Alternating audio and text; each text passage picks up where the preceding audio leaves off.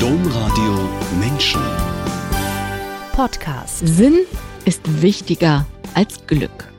Und wenn wir wollen, dass unser Leben gelingt, müssen wir denken, ist die Philosophin und Theologin Dr. Dr. Katharina Zeming überzeugt. Und zwar, auch das ist wichtig, richtig denken. Denn Katharina Zeming glaubt, dass wir nicht zu viel, sondern zu wenig denken.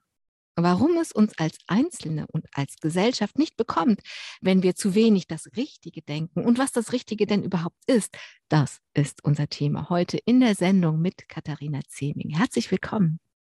Hallo, Frau Krumpen. Wo treffe ich Sie an? Wir machen Sie diese Sendung online. Genau, Sie treffen mich äh, im Homeoffice, ähm, wo ich eigentlich auch immer arbeite, so völlig unabhängig von Corona, wenn ich nicht Veranstaltungen habe bin ich ein klassischer Daheimarbeiter. Darum hat es mich jetzt mit dem Homeoffice gar nicht so getroffen. Herzlich willkommen alle, die diese Sendung eingeschaltet oder sich diesen Podcast heruntergeladen haben. Mein Name ist Angela Krumpen.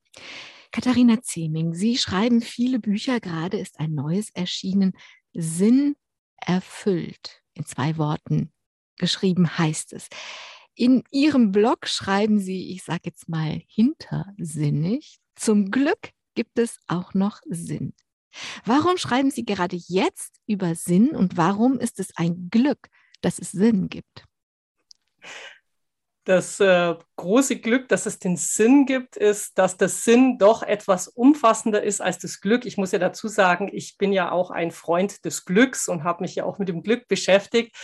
Ähm, die Sinndimension ist etwas, äh, wo ich sagen würde, die ist insofern umfassender, dass ähm, beim sinnerfüllten, beim sinnvollen Leben tatsächlich auch die negativen Elemente, die unser Leben ja auch bereithält, irgendwo ihren Platz finden.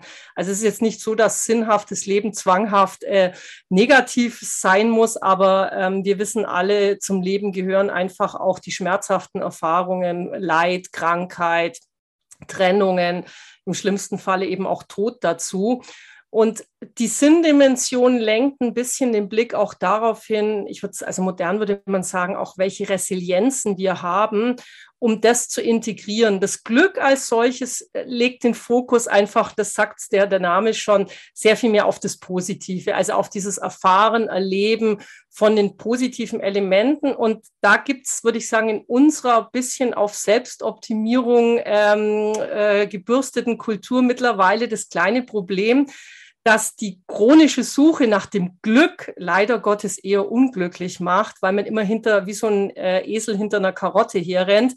Ähm, und die Sinndimension, würde ich sagen, ist da einfach das, ähm, die anerkennen kann, dass das andere auch zum Leben dazugehört. Also, dass ich nicht 24 Stunden glücklich sein muss, äh, sondern eher gucken muss, ähm, ja, was lässt, mal, lässt mich mein Leben immer wieder auch als ähm, gut, äh, gelingend ähm, erleben. Und äh, von daher finde ich die Betrachtung der Sinnhaftigkeit durchaus ähm, ja, äh, ein wichtiges Element. Das heißt, ich kann glücklich sein, wenn auch wenn ich nicht immer glücklich bin, dass ich also dass mein Blick sich ändert, wenn ich akzeptiere, dass Dinge einfach sinnhaft sind. Also das macht einen Sinn ohne dass ich dabei permanent von morgens bis abends und von abends bis morgens glücklich bin. Genau. Also ähm, ein sinnerfülltes Leben ist ein Leben, de, in dem die Glücksmomente ganz klar Platz haben, aber ähm, es muss nicht dauernd äh, glücklich sein. Also ich mache das ein ganz simples Beispiel.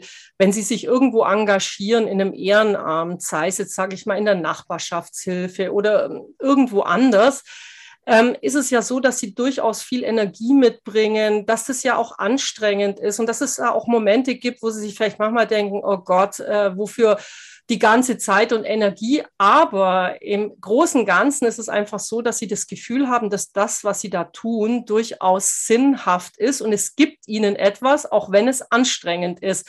Und die Dimension, würde ich sagen, ist jetzt beim Glück nicht unbedingt äh, impliziert, ähm, auch wenn moderne Glückstheorien aus der Psychologie heute äh, die Sinndimension sehr viel stärker mit in den Blick nehmen. Aber das ist der Grund, warum ich den Sinn für das Umfassendere halte und deswegen es auch ähm, sinnvoll finde, sich mit dem Sinn zu beschäftigen.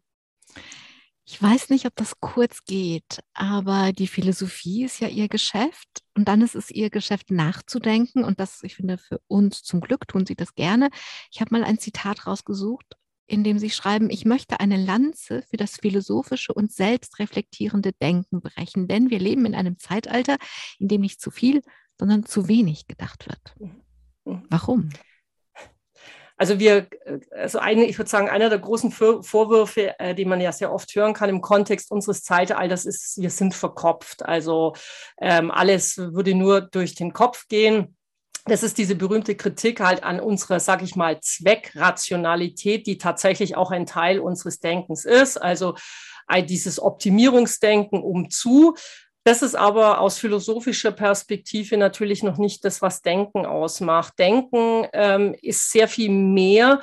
Das heißt, ähm, ich sollte Kontexte berücksichtigen, auch mich selbst, meine eigene Verankerung, Verortung in der Welt, also im Sinne auch einer wirklichen Selbstreflexion größere Zusammenhänge mit berücksichtigen und ähm, beim philosophischen Denken natürlich auch immer wieder die eigenen Prämissen meines Denkens zu reflektieren. Also wieso habe ich die und die Meinung? Also im, zu philosophieren heißt jetzt nicht äh, per se Meinungen zu vertreten, was man oft so glaubt, sondern es geht eigentlich darum, diese Meinungen auch zu begründen. Und dazu brauche ich halt immer wieder auch ein Referenzsystem. Ich muss angucken, woher kommen meine Meinungen, ähm, wo, wo ist das eingebunden.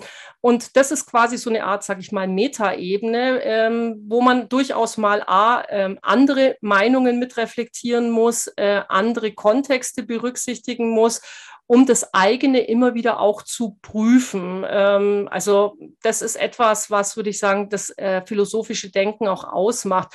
Und damit ist es halt deutlich mehr als so eine reine Zweckrationalität, ähm, die, würde ich sagen, in unserer Gesellschaft schon sehr dominant ist. Ähm, aber diese Art des Denkens ist, würde ich schon sagen, deutlich ganzheitlicher, weil sie mich selbst mit in den Blick nimmt. Katharina Zeming, das Denken hilft, also das richtige Denken, das einen selbst mit in den Blick nimmt, das zieht sich wie so ein roter Faden durch ihr Leben. Und dann gehen wir diesen Faden doch jetzt mal suchen. Sie sind christlich sozialisiert auf einem Mädchengymnasium, das religiös geprägt war. Und wie so oft war es gerade das Mädchengymnasium, also dass die Mädchen unter sich waren, das das Denken befördert hat eindeutig. Also äh, ich bin bis heute eine wirklich überzeugte Verfechterin von Mädchengymnasien, denn alle großen Bildungsstudien zeigen es, äh, die Ermächtigung äh, der jungen Frauen ähm, im, im Kontext, äh, sage ich mal, auch der Welteroberung geht irgendwie deutlich besser, wenn sie unter sich sind. Ich glaube, es hat einfach den Grund, ähm, dass dieses klassische äh, Gender-Thema, äh, das wir ja in der normalen Erziehung haben, dass sehr schnell so die Zuordnungen passieren. Mädchen sind sprachbegabt und Jungs sind mathematisch begabt und die Mädchen sind die Sozialeren und die Jungs machen dieses das fällt da einfach alles weg. Also es gibt halt nur Mädchen und die haben Mathe und Physik und die haben äh, Englisch, Französisch, Latein, Spanisch, welche Sprachen heute auch immer gemacht werden. Und die müssen halt das, äh, die müssen überall durch. Und die Differenzierung erfolgt dann nicht mehr anhand der Geschlechter, sondern sagen wir mal anhand der Fähigkeiten ähm, was ich einfach ähm, für die ganze Entwicklung durchaus positiv betrachte. Das einzige Problem an dem Thema ist natürlich, dass die Jungs äh, dummerweise in der gemischten Erziehung deutlich profitieren. Also wir haben das Problem, eine Gruppe profitiert besser oder mehr davon, wenn sie nicht gemischt erzogen wird und die andere Gruppe profitiert davon, dass sie gemischt erzogen wird. Ähm, aber sozusagen dieses, dieses Erleben in dieser Mädchenschule, ähm, man musste alles selber machen, ne? von der Schülerzeitung über ähm, Klassensprecher, Klassensprecherin, ähm, Schülersprecherin. Also alles waren eben Funktionen, die Mädchen hatten. Und wenn man einfach in so, sag ich mal, Funktionen mit reinwächst ähm, und das als natürlich erlebt, ähm, ich glaube, das macht was mit dem Selbstbewusstsein.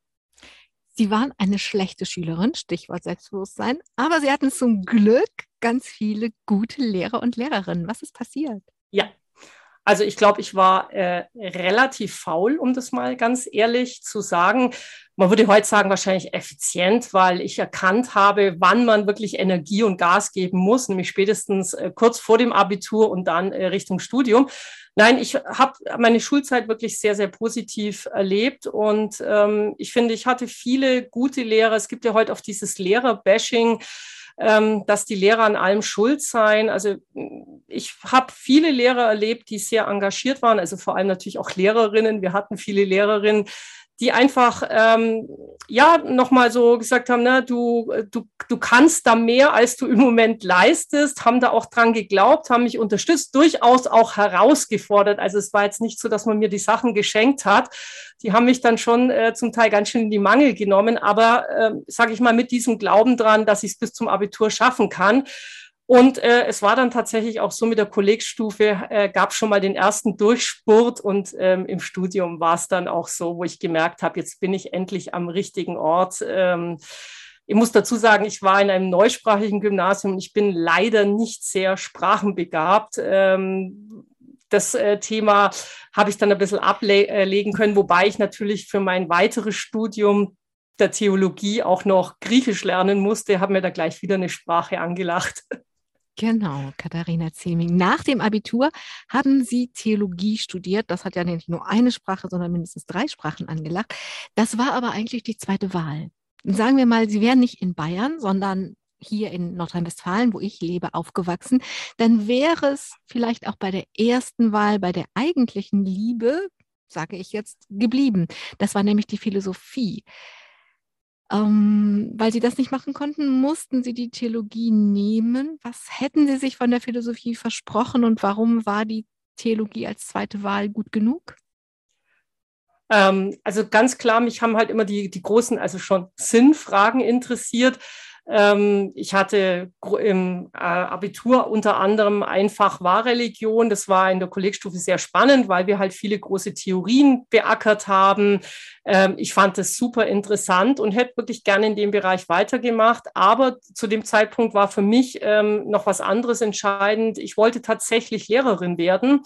Und ähm, dadurch, dass das eben nicht äh, fürs Lehramt ein Studienfach war in Bayern, habe ich mir überlegt, in welchem Fach kann man diese großen Lebensthemen durchaus ansprechen. Und da ich das auch im Religionsunterricht immer sehr positiv erlebt habe, war das für mich dann auch ähm, so, dass ich sagte, okay, ich mache Theologie, obwohl ich Altgriechisch dazulernen muss. Ähm, hatte auch schon den Notfallplan, wenn ich das Gräkum nicht bestehen würde, hab's aber bestanden und hab's dann auch gemacht. Ich habe viel in der Theologie gelernt, muss ich sagen. Also mich hat äh, Religion natürlich immer sehr interessiert.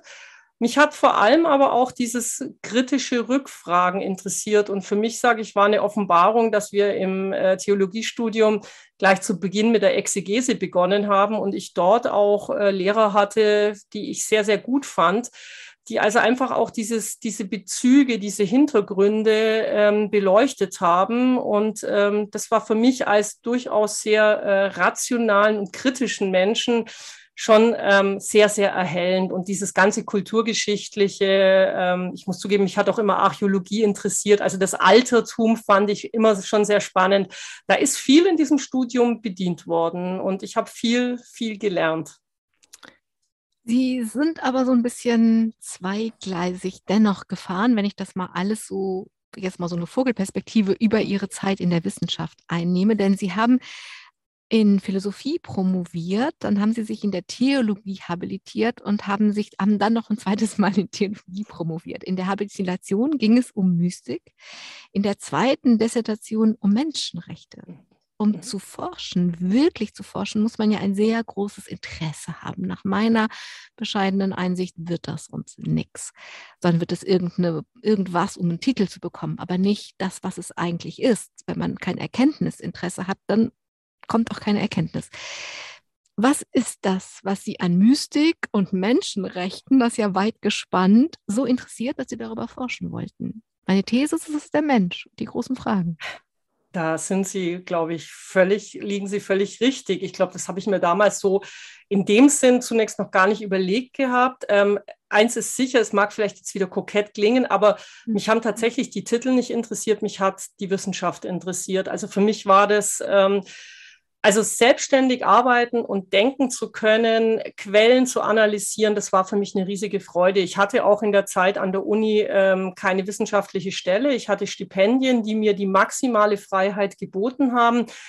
Die Mystik war etwas, ähm, das hat einfach, sage ich, meinen eigenen biografischen Hintergrund. Ich habe sehr früh angefangen, eigentlich schon zu Beginn des Studiums, mich wirklich auch aktiv mit Spiritualität zu beschäftigen ähm, mit vor allem mit östlichen Weisheitstraditionen, die auch praktiziert. Und ich fand das sehr interessant, äh, da mal zu sehen, dass ähm, das, was so auf der Oberfläche immer so behauptet wurde, diese großen Unterschiede, das östliche Denken, das westliche Denken, ich bin ja auch stark durch die Philosophie schon geprägt gewesen, dass ich diese Unterschiede so überhaupt nicht sehen konnte, sondern dass wir feststellen können, wir haben im Osten wie im Westen strukturell ganz ähnliche Systeme. Also wir haben idealistische Systeme, wir haben eher materialistische Systeme. Also dass die, die, die, die Gräben nicht durch Ost und West gehen, sondern es sind Denkströmungen, die wir überall finden. Und dadurch, dass ich mich natürlich viel mit Spiritualität beschäftigt habe, vor allem sehr stark philosophisch mit idealistischen Strömungen, war das einfach sehr naheliegend, da mal ein bisschen tiefer zu graben. Also diesen beiden Interessen, dem Denken wie auch der Spiritualität nachzugehen, das war für mich da wirklich das Entscheidende. Ähm, bei den Menschenrechten ist es tatsächlich das, was Sie angesprochen haben.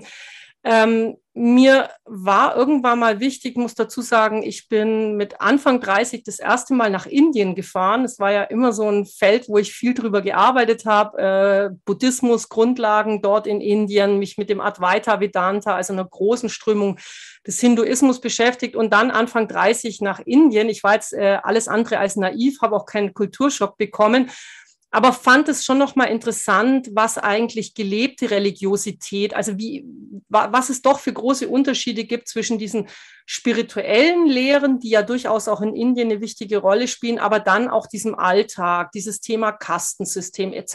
etc. Und äh, weil ich eben auf der anderen Seite schon äh, auch zu Beginn meines Studiums angefangen habe, äh, mich bei Amnesty International so mit Urgent Actions zu engagieren, war also so dieses Menschenrechtsthema immer schon etwas, was einfach mir ein persönliches Anliegen war. Und da war dann so dieses Thema nochmal, was macht eigentlich Religion mit Menschen? Wo kann sie dieses ähm, Thema befördern? Und wo können Religionen aber auch zum Bremser von der Entwicklung werden. Also wo man unter religiösen Prämissen Menschenrechte auch sabotiert, was wir natürlich damals auch ganz stark ähm, im Kontext der ganzen islamischen Auseinander, also der Auseinandersetzung mit dem Islam äh, hatten. Und da habe ich mir gedacht, nee, ich will da mal ein bisschen genauer hingucken, weil es war ja oft dann so, dass man so getan hat, in der westlichen Welt, das ist der Hort der Menschenrechte und woanders, das wird nie was. Und haben wir gedacht, das ist ja vielleicht mal ganz spannend zu gucken, wie war das denn bei uns? Also was hat dazu geführt, dass eine Tradition zum Beispiel wie das Christentum, die im 19. Jahrhundert, also binnenkirchlich, zumindest im Katholizismus, immer noch klar erklärt hat, dass das alles eine Verirrung sei, also Menschenrechte. Wie ist es dazu gekommen, dass so eine Institution dann mit dem Zweiten Vatikanum auf einmal die Menschenrechte anerkannt hat? Also da ist ja in 100 Jahren irgendetwas passiert. Und ich habe mir gedacht, na, wenn man da anguckt, was ist strukturell passiert, dann könnte es ja durchaus sein, äh, dass man vielleicht anerkennen kann oder hoffen kann, dass es in anderen Religionsgemeinschaften, wo es im Moment noch nicht der Fall ist, durchaus auch passieren kann. Also das war so mein Interesse.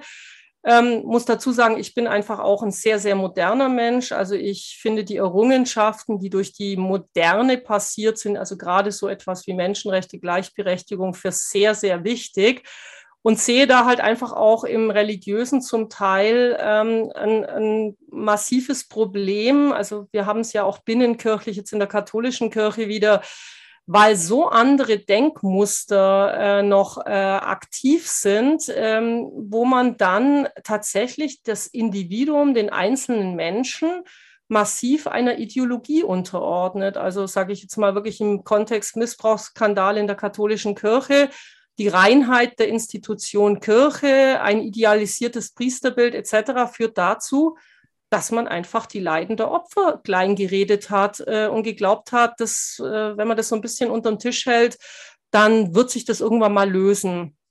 Und ähm, das war für mich schon nochmal äh, sehr spannend.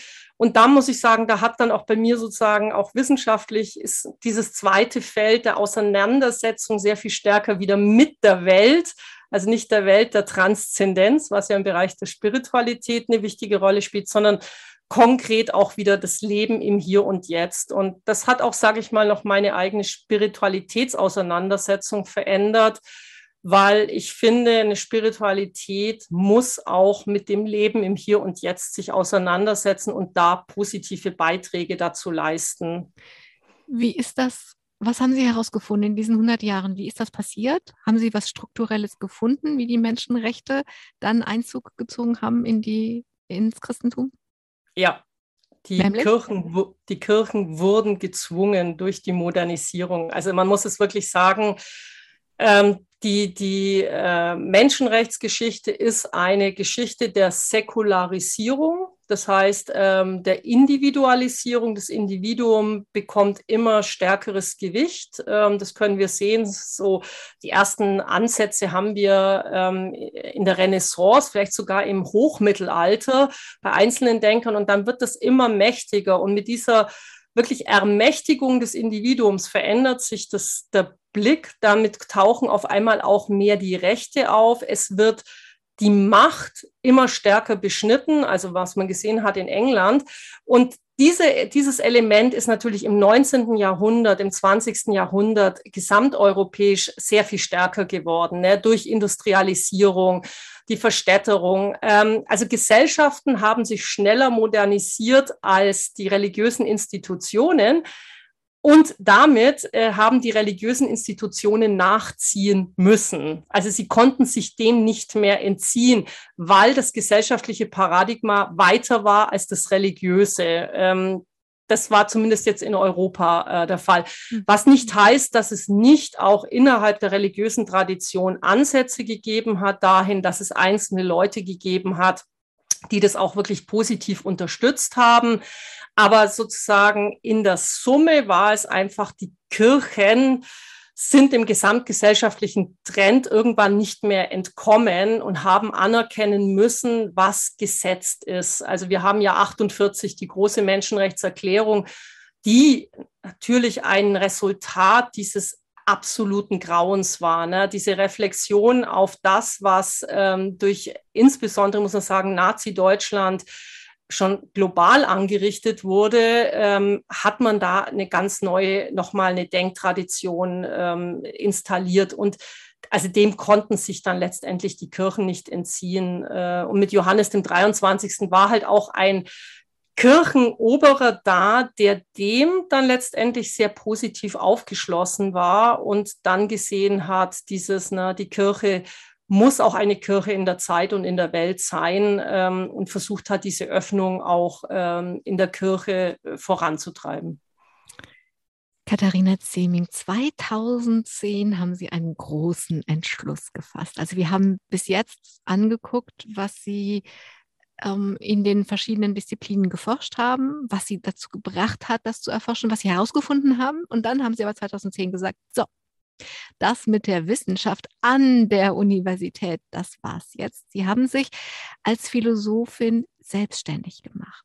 Was für ein großer Schritt. Warum war der notwendig geworden für Sie? Also man könnte es jetzt glorifizieren und sagen, ähm, ich wollte was Neues ausprobieren. Nein, es war es de facto nicht. Ich habe vorhin zwar gesagt, mich haben die Titel nicht interessiert, aber wenn man sie mal hat, denkt man ja dann doch, dass man einfach äh, in der Wissenschaft auch weitermacht es war de facto einfach so, dass ich gemerkt habe, äh, nach so und so vielen Jahren der Habilitation, ähm, zwar eine Lehrstuhlvertretung, aber am Ende einfach ähm, kein wirklich vernünftiges Stellenangebot in Sicht, ähm, dass ich mir überlegen musste, was will ich tun. Ich habe ja mal ähm, kurz angesprochen, meine ursprüngliche Berufsintention ging ja Richtung Lehramt. Ähm, das war für mich aber schon im Studium klar, dass ich das nicht machen will, nicht weil ich Lehrer oder Lehrerin einen schlechten Beruf finde, sondern einfach, weil ich gesehen habe, Wissenschaft hat mich mehr gereizt.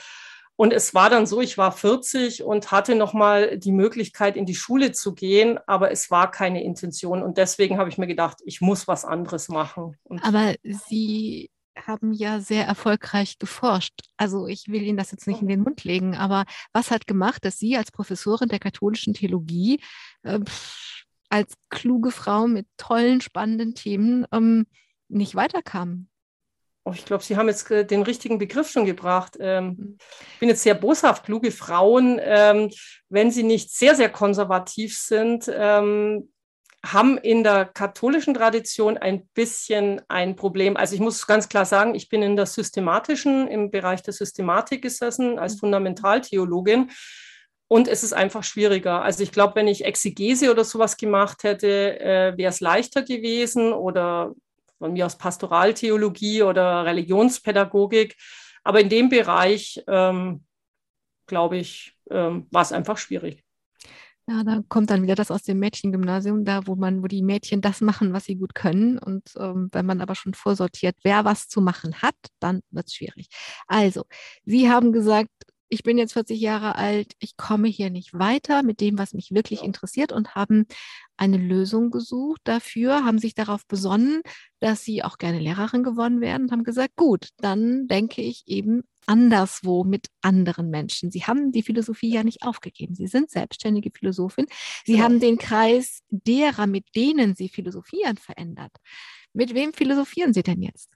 Heute philosophiere ich mit interessierten Erwachsenen. Also ähm, es hat sich super, ich möchte es vielleicht nochmal sagen, also ich bin mhm. damals, es war nicht die Option, also ich konnte mir da gar nichts vorstellen, aber ich wusste eins, ich will nicht in die Schule gehen.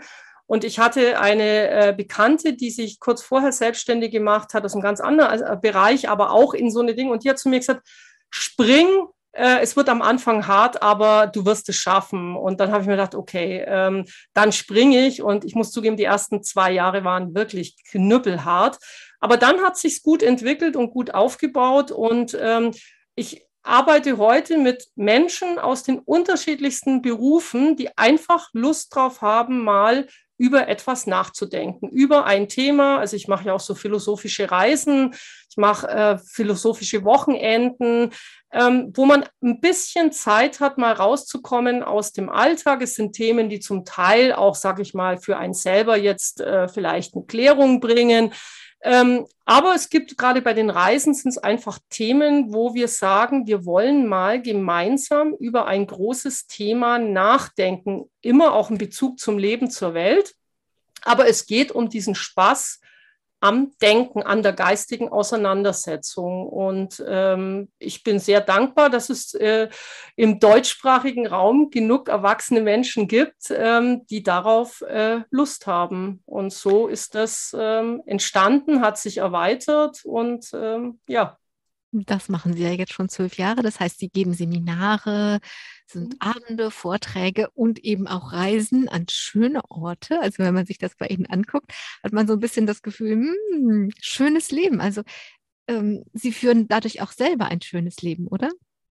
ich führe das Leben, das ich führen möchte. Ja, ich fühle mich da auch privilegiert. Also bin ich ganz ehrlich. Auch wenn ich jetzt sagen muss, die letzten zwei Jahre mit Corona waren schon noch mal als Freiberuflerin ähm, schon etwas härter zum Stemmen. Aber insgesamt, ich bereue es wirklich nicht, weil ich meine Leidenschaft für die Philosophie, fürs Denken und ich sage jetzt mal die andere Leidenschaft, mit Menschen zu arbeiten, verbinden kann. Und das ist wunderschön. Also mein Beruf ist mein Hobby, da bin ich privilegiert und das weiß ich und äh, dafür bin ich sehr dankbar.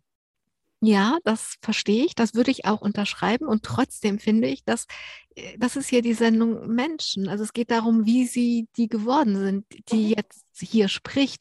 Wenn sie diesen großen Sprung und die knüppelharten zwei Jahre nicht ausgehalten hätten, dann wäre es auch nicht. Also ich finde es auch ja. ein bisschen einfach zu sagen, naja, ich bin halt so privilegiert und das sind Intellektuelle sowieso immer so. Also ich finde, gehört schon noch was von Ihnen dazu privilegiert im Sinne, dass ich weiß, was es für ein, also ein großer, nein, ein großer Luxus ist, oder Luxus, das klingt jetzt so negativ. Nein, das ist, genau. Äh, ich finde, empfinde es als ein Geschenk, dass ein Talent, das ich habe, also das weiß ich, ich kann gut denken und ich kann gut reden, auch auf äh, Menschen trifft, die also da in eine Resonanz gehen und dass ich davon leben kann. Ähm, das heißt aber, ich habe dafür verdammt hart gearbeitet. Äh, das ist völlig klar. Und ähm, man muss es wagen, in diese Freiberuflichkeit zu gehen. Ähm, das ist, ist ganz klar. Also ich bin meine eigene Chefin, aber ähm, ich trage auch alle Risiken. Ähm, das habe ich aber auch, ähm, ja, ist für mich auch äh, in Ordnung so. Und das finde ich auch noch wichtig. Sie zeigen, dass sie das, was sie tu mit anderen tun, nämlich über ein gutes Leben nachdenken, auf sich selber anwenden. Das hoffe ich. Also ich be ja, sonst hätten sie das ja nicht auch. getan. Sonst hätten sie es ja einfach Och, nicht nein. getan. Also äh, das da, und damit kommen wir ja zu einem anderen äh, Themenbereich, also weil es ja auch begann so mit Spiritualität. Ich bin auch ein bekennender Hedonist, also das äh, dazu stehe ich und äh, da liebe ich auch äh, Strömungen der antiken griechischen Philosophie. Ähm, die mir schon auch wieder gezeigt haben, ähm, es gibt im Leben nicht nur die Transzendenzdimension, es geht um dieses Gute auch im Hier und Jetzt sein. Und zwar auch mit Lebensgenuss, der nicht, jetzt sage ich mal, egoistisch immer auf Kosten der anderen geht, aber sich selber einfach auch was wert zu sein, das finde ich ganz, ganz wichtig. Und ähm, das würde ich sagen, ja, das versuche ich in meinem eigenen Leben tatsächlich auch zu leben. Ähm, ich finde das Leben dann zu kurz, um das äh, nur asketisch ähm, äh, über die Bühne zu bringen. Ähm, es sind so viele schöne Momente, ähm, diese Lebensfreude. Also das ist etwas, was für mich auch mit dem Philosophischen verbunden ist. Und das versuche ich, ähm, ja, wie gesagt, in meinem eigenen Leben umzusetzen und anderen Menschen da den Raum zu bieten. Und da sage ich nochmal, also die Reisen sind halt zum Beispiel etwas, ähm, es ist für mich das reinste Vergnügen, denn ich liebe das Reisen, ich liebe Griechenland, ähm, all diese Elemente an schönen Orten. genau. Ich würde gern erstmal auf zu Ihren Themen kommen. Katharina. Zeming, eines ihrer Bücher heißt Denken hilft. Und mhm. Denken ist ja nun mal der Kern des Philosophierens. Ähm, wie wenn ich das richtig verstehe, dann sagen Sie, da haben wir schon am Anfang drüber gesprochen, wir brauchen ein richtiges, Sie nennen das ein geschultes Denken in Ihren Seminaren und auf Ihren Reisen. Wie schulen Sie denn das Denken der Menschen, die sich auf dieses Abenteuer Philosophie einlassen?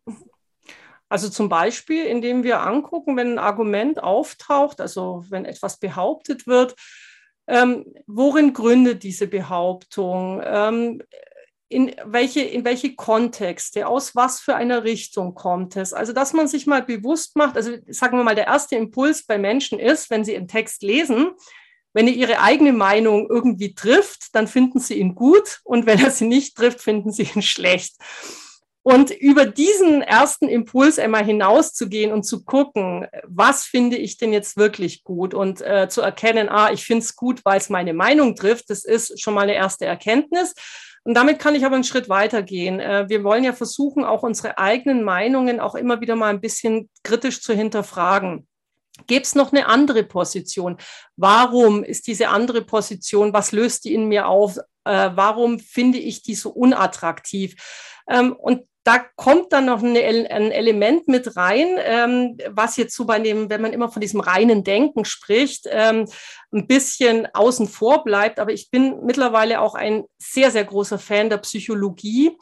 Unser Denken ist nämlich tatsächlich auch sehr stark von psychischen Faktoren mit beeinflusst, also Persönlichkeitstypologien äh, etc und anzugucken, ne, was spielt denn da alles mit eine Rolle? Und das hat mit wirklich mit Selbstklärung und Selbstreflexion zu tun und trägt halt dazu bei, dass ich manchmal auch dann einen Schritt entspannter hinter mich und meine Meinungen zurücktreten kann und vielleicht eine andere Meinung auch stehen lassen kann, weil ich verstehe, warum diese Person diese Meinung vertritt. Das heißt dann noch lange nicht, dass ich sage, ich finde die Meinung jetzt klasse oder äh, ich ändere meine sofort, aber vieles äh, an diesem Aufeinanderprallen ähm, in, in, in sage ich mal, lebensweltlichen Kontexten ist schon oft, weil wir so massiv halt in unserem Mindset unterwegs sind. Und das ist für uns so richtig und so klar, dass ja gar nichts anderes sein kann. Und wir vernachlässigen, dass halt ganz viel anderes auch sein könnte. Und das zu verstehen also auch da zu gucken, wo die Dinge eingebettet sind, ähm, wie jemand argumentiert. Ähm, das finde ich ganz wichtig. Also zum Beispiel bei auch philosophischen Traditionen. Ich arbeite viel mit Menschen, sage ich mal, die jetzt doch einen sehr humanistisch-idealistischen Hintergrund haben, ohne dass sie den jetzt wahrscheinlich groß benennen könnten. Und eine entsprechende Geistestradition wird da immer positiv konnotiert.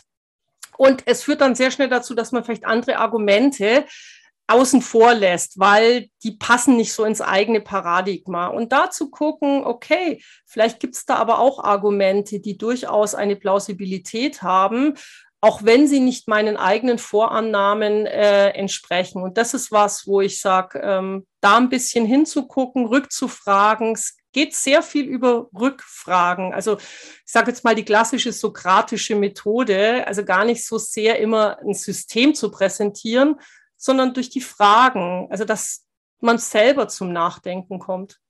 Was sind das für Dinge, die Menschen dann anfangen können zu hinterfragen? Sie haben gerade, es war so ein bisschen theoretisch von, von dem Mindset gesprochen, in dem wir uns bewegen und von Denktraditionen, die wir nicht hinterfragen. Aber was haben, hätten Sie vielleicht ein Beispiel dafür, was das sein könnte, was bei diesem sokratischen Zurück- und Hinterfragen ähm, gelingen kann zu merken, ach, das ist eine Möglichkeit. Es gäbe auch noch andere. Naja, zum Beispiel nehmen wir das Thema Freiheit. Jemand ähm, hat sich frei gekämpft aus familiären Verstrickungen und was weiß ich, was da alles eine Rolle spielt, so im eigenen Leben und vertritt jetzt halt die Ansicht, ähm, ja, natürlich, jeder kann das machen ähm, und wer das nicht tut, der ähm, ist schwach oder was auch immer.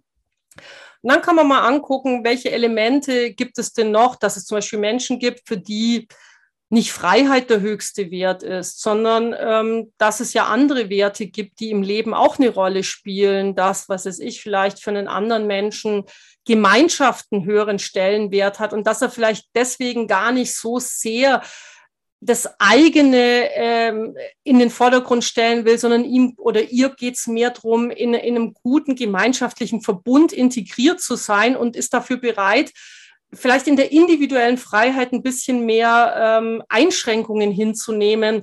Und ähm, da dann mal zu gucken, ne, äh, wieso ist meine Position für mich so bedeutend geworden? Ähm, was, was gibt es für andere Möglichkeiten? Ähm, das ist so, ähm, wo man dann einfach immer einen Schritt mal weiter gucken kann.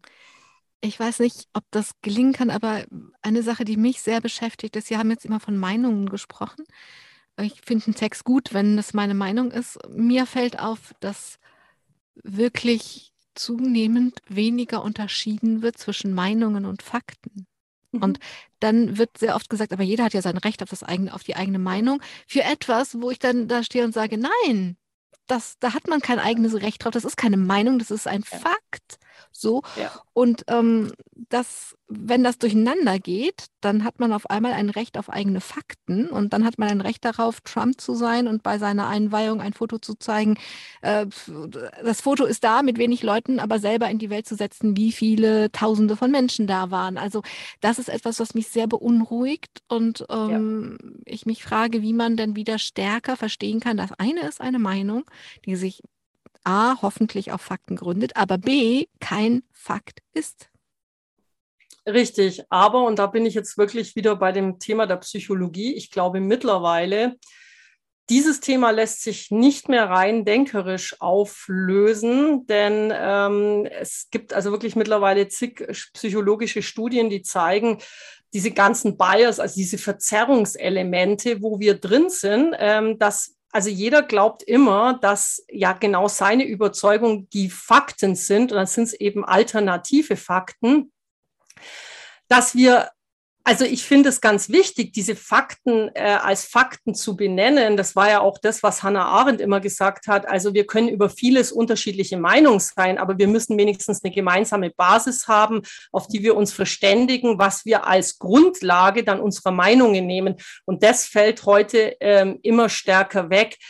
Ähm, das halte ich für, ein, für ein, äh, tatsächlich ein Riesenproblem. Ähm, da gibt's aber, glaube ich, momentan tatsächlich auch keine äh, richtig gute Lösung.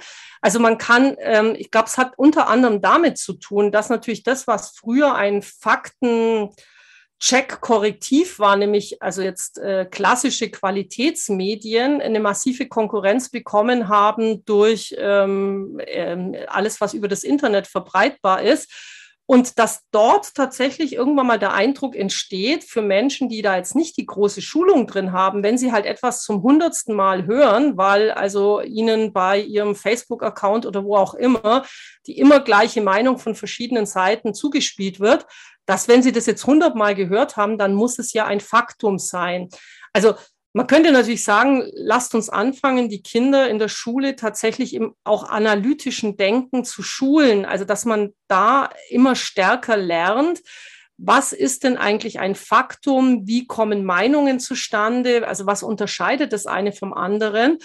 Für erwachsene Menschen ähm, wird es schwierig, weil wir ähm, tatsächlich psychisch ähm, dummerweise alles ausblenden. Also unser Gehirn arbeitet mittlerweile, oder nicht mittlerweile, es hat es immer so getan, äh, aus Effizienzgründen, dass es den Fokus auf genau das richtet, was meine Meinung bestätigt und das andere ignoriert es.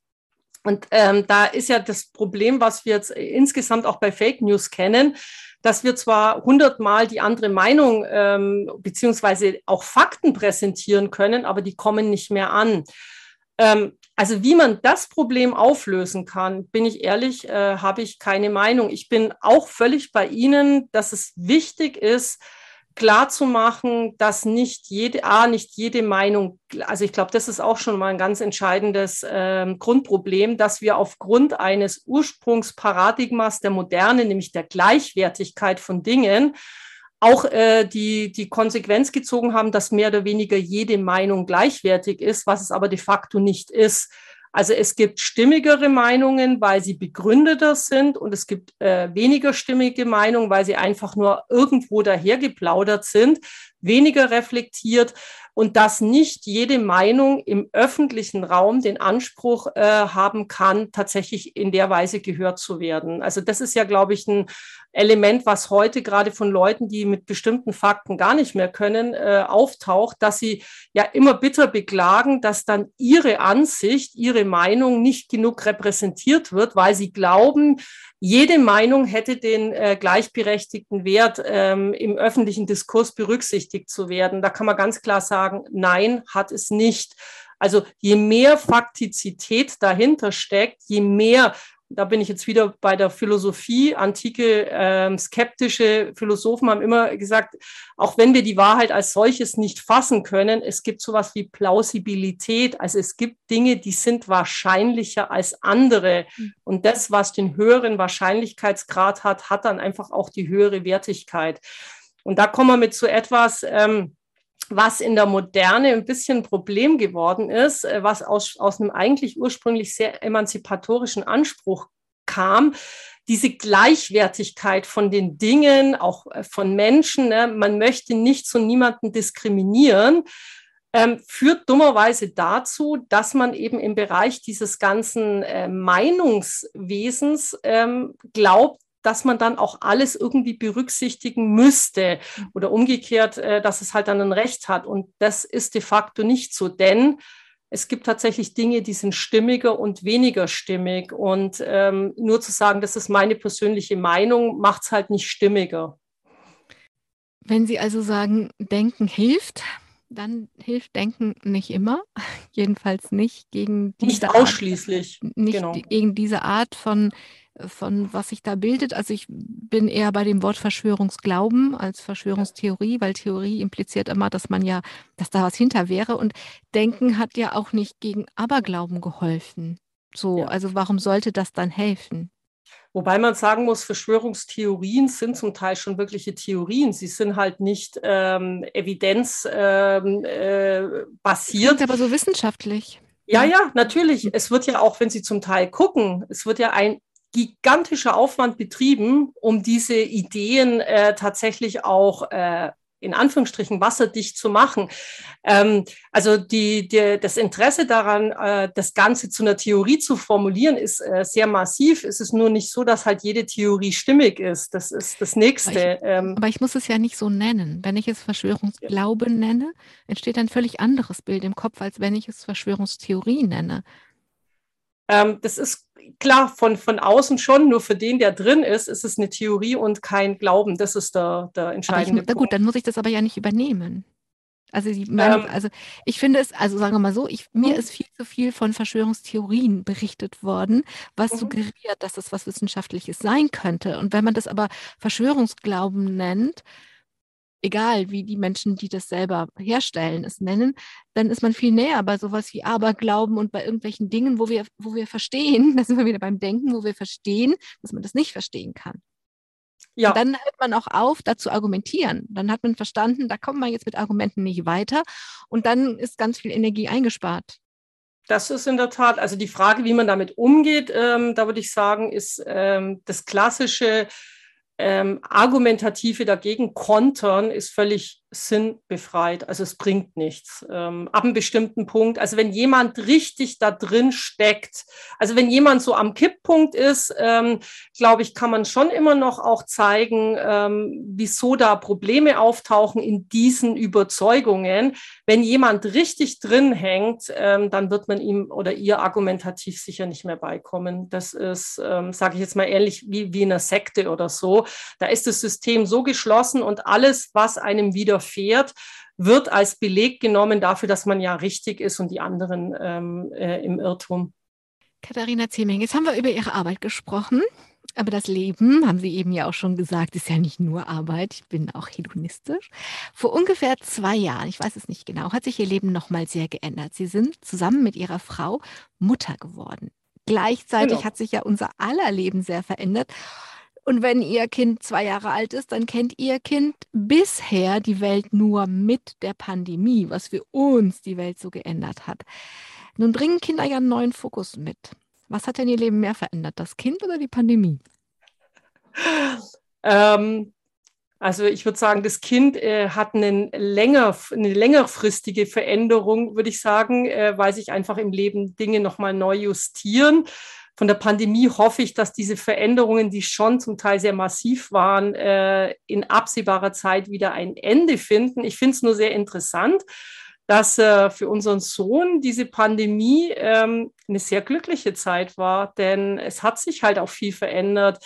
Nochmal mit Homeoffice. Ähm, mit, mit, ähm, äh, mit dem Daheimsein für ihn ist es jetzt immer noch so, äh, mit zwei Jahren sind, sag ich mal, ähm, andere Kinder, er ist in der Kita, ähm, beginnt ja erst das Freundschaftsthema. Bis jetzt war noch kein großer Verlust. Also dort, wo halt ältere Kinder schon, glaube ich, massiv gelitten haben mit diesen Kontaktbeschränkungen, war in seiner Lebensentwicklung äh, bis dato noch kein Problem. Und das ist natürlich auch umgekehrt sehr schön, dass man halt als Familie dann da auch ähm, nochmal ein anderes Miteinander möglich hat. Das andere ist natürlich ganz klar, jetzt sitzen wir auch wieder da mit sehr hohen äh, Infektionszahlen, ähm, die äh, für mich jetzt momentan tatsächlich ein Problem sind ähm, mit, mit Präsenzveranstaltungen, sodass halt eher wieder Heimbetreuung ansteht, äh, das dann beim Arbeiten schon einfach anstrengend ist, das muss man klar sagen. Aber als Lebensbereicherung finde ich das natürlich nochmal, das ist, es ist so ein anderer Drive, der reingekommen ist ähm, mit einem kleinen Menschen, der auf der einen Seite zunächst mal sehr viel Fürsorge braucht und jetzt schon so viel eigenes mitbringt. Ähm, ich finde es irrsinnig spannend. Also wie gesagt, ich bin ja ein doch großer Menschenfreund zu sehen, wie bereits ein zweijähriger kleiner Mensch mit so viel eigenen Dingen diese Welt entdeckt und beschreibt und welche Perspektiven auf die Welt auch möglich sind. Das ähm, ist jetzt nicht die hochkognitive, mhm. aber die ist, äh, finde ich, hochfaszinierend und oft sehr, sehr berührend. Die hochkognitive könnte ja noch kommen, wenn die, die Mama Philosophin kommen. Ist, weiß man nicht. Ich weiß Nein. nicht, ob wir das, ob wir das schaffen, ähm, weil mit Blick auf die Uhr, aber Sie haben diese Pandemiezeit zum Teil in Griechenland verbracht. Und ganz mhm. kurz gesagt, wollten Sie sowieso gerade eine kreative Auszeit nehmen? Also nach all den Dingen, die ja. Sie jetzt dann eben mit Seminaren unterrichtet haben, wollten Sie sich nochmal auf das Schreiben konzentrieren. Das fiel dann mit der Pandemie und der Elternzeit so günstig zusammen, dass Sie das einfach nach Griechenland legen konnten. Und ich frage danach, weil wir haben eben, habe ich Sie da unterbrochen und gesagt, wir machen das gleich noch. Ich will aber gleich noch was anderes, deswegen muss man ein bisschen gucken ähm, Sie lieben es, in Griechenland zu sein. Und einer Ihrer Lieblingsphilosophen ist Camus, Albert Camus, der französische Existenzialist. Und mit Camus sprechen Sie von mediterranem Denken. Schaffen Sie mir kurz zu erklären, was, das hat mich interessiert. Was ist das? Mediterranes Denken. Also nach Camus, er hat ja da versucht, einen kleinen Gegenentwurf gegen dieses aus seiner Sicht so rational kalte, weltbewältigende, technifizierende Denken Nordeuropas, also äh, natürlich im Kontext der ganzen Nazi-Ideologie, zu schaffen. Ein mediterranes Denken war für ihn ein Denken, das mit weniger auskommt, das sich sehr viel mehr auf das Leben einlässt, also die Natur als ein wichtiger Raum, also für ihn das Meer und die Sonne als ein Algerien-Franzose, der ja am Meer aufgewachsen ist, für ihn dieses, ähm, diese Wärme, diese, diese Gezeit, also das, was halt das Mittelmeer mitbringt, äh, das war für ihn etwas, was ihn unheimlich geprägt hat. Mit dieser ähm, Reduktion auf das, wie er nennt, Wesentliche, also sich auch mehr auf den, den, das Leben in seinen Abläufen einzulassen und ähm, er hat das sehr stark am, am griechischen Denken, also der griechischen Antike, wirklich wieder angeknüpft. Und ähm, da verbindet sich meine Liebe zu Camus natürlich auch nochmal mit der Liebe zu den antiken griechischen Philosophen, die ja sehr stark diese Lebensphilosophie, Lebenskunst auch im Blick hatten. In der antiken Philosophie war ja die Eudaimonia, das glückliche Leben, die Glückseligkeit das Lebensziel, ähm, das gute Leben. Und äh, das hat man zum Teil sehr unterschiedlich interpretiert, aber das sind so viele Impulse. Also vom Denken über das Genießen ähm, haben da viele Elemente mit dazugehört. Und ähm, bei Camus ganz klar, es ging ihm ganz stark um dieses humanistische Element. Und ich finde diese Verbindung, das dann in Griechenland zu machen, äh, wo es warm und schön ist, ähm, ist einfach ein Traum. Katharina Zieming. Jetzt müssen wir zum Schluss kommen. Und ich würde gerne am Schluss nochmal auf den Anfang und damit auf Ihr neues Buch, Sinn erfüllt heißt es, kommen. Daran schreiben Sie am Ende, warum es sinnvoll ist, Freundschaft mit der Welt zu schließen. Dass das in Griechenland, wenn man die Sonne mag und verträgt, ähm, am Meer leichter ist, glaube ich, sofort. Aber so aufs Ganze gesehen, sind Sie ein Mensch, der Freundschaft mit der Welt geschlossen hat?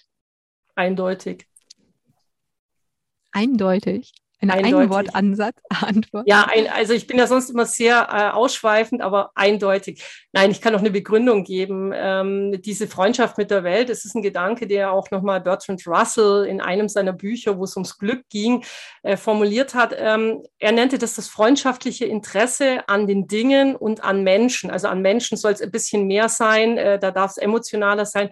Aber sich von dem, was das Leben um uns äh, ausmacht, ähm, einfach auch inspirieren zu lassen. Und er bringt so, ich würde sagen, im weitesten Sinne sich auch schöne Hobbys zu suchen. Also sich von Dingen begeistern zu lassen, die jetzt zunächst überhaupt keinen großen Nutzen haben. Das ist für ihn auch Freundschaft mit der Welt zu schließen. Also auf das, was um mich herum ist, in einer gewissen positiven Art und Weise zu reagieren und mich auch inspirieren zu lassen von den Dingen dieser Welt. Also das Leben vielleicht nicht per se als Kampf oder äh, feindlichen Platz zu betrachten, sondern eher mal davon auszugehen, dass es uns in einer gewissen Weise doch auch, also wohlgesonnen klingt jetzt so übertrieben, aber äh, dass es da einfach auch viele tolle Elemente gibt. Neben dem, ähm, das gehört ja auch, wie gesagt, im, zum Leben dazu, was wir an, eingangs schon angesprochen haben, auch das Negative äh, hat da seinen Platz und also ich bin nicht naiv, ich weiß, das Leben ähm, verteilt die Päckchen nicht gleich, äh, äh, gleich gerecht. Es gibt Menschen, die müssen mehr tragen. Aber ich würde sagen, viele Menschen, die immer glauben, das Leben wird es ganz schlecht mit ihnen meinen, ähm, da wäre es ganz gut, wenn sie ab und zu mal ihren Fokus verändern würden. Dann würden sie nämlich feststellen, so schlecht meint das Leben gar nicht mit ihnen und sich ein bisschen aufs Leben einlassen, äh, in Interaktion gehen, da kommt viel zurück und das macht wieder glücklich. Noch eine Einwortantwort. Keine Sendung bei mir hört auf ohne einen Wunsch. Was wünschen Sie sich? Dass Corona ganz schnell weg ist. Katharina Zieming, ich danke Ihnen für Ihre Zeit. Ich wünsche uns allen, dass Corona ganz, Corona ganz schnell weg, weg, weg, weg ist. Danke Ihnen, danke allen, die zugehört haben. Ich glaube, heute war viel Inspirierendes dabei. Das Denken hilft, dass es zum Glück neben dem Glück den Sinn gibt und warum das ein Glück ist, dass es den Sinn gibt. Und wenn Sie mehr wissen wollen, dann lesen Sie Sinn erfüllt von Katharina Zeming. Mein Name ist Angela Krumpen. Denken Sie gut. Domradio Menschen. Weitere Informationen finden Sie auf domradio.de.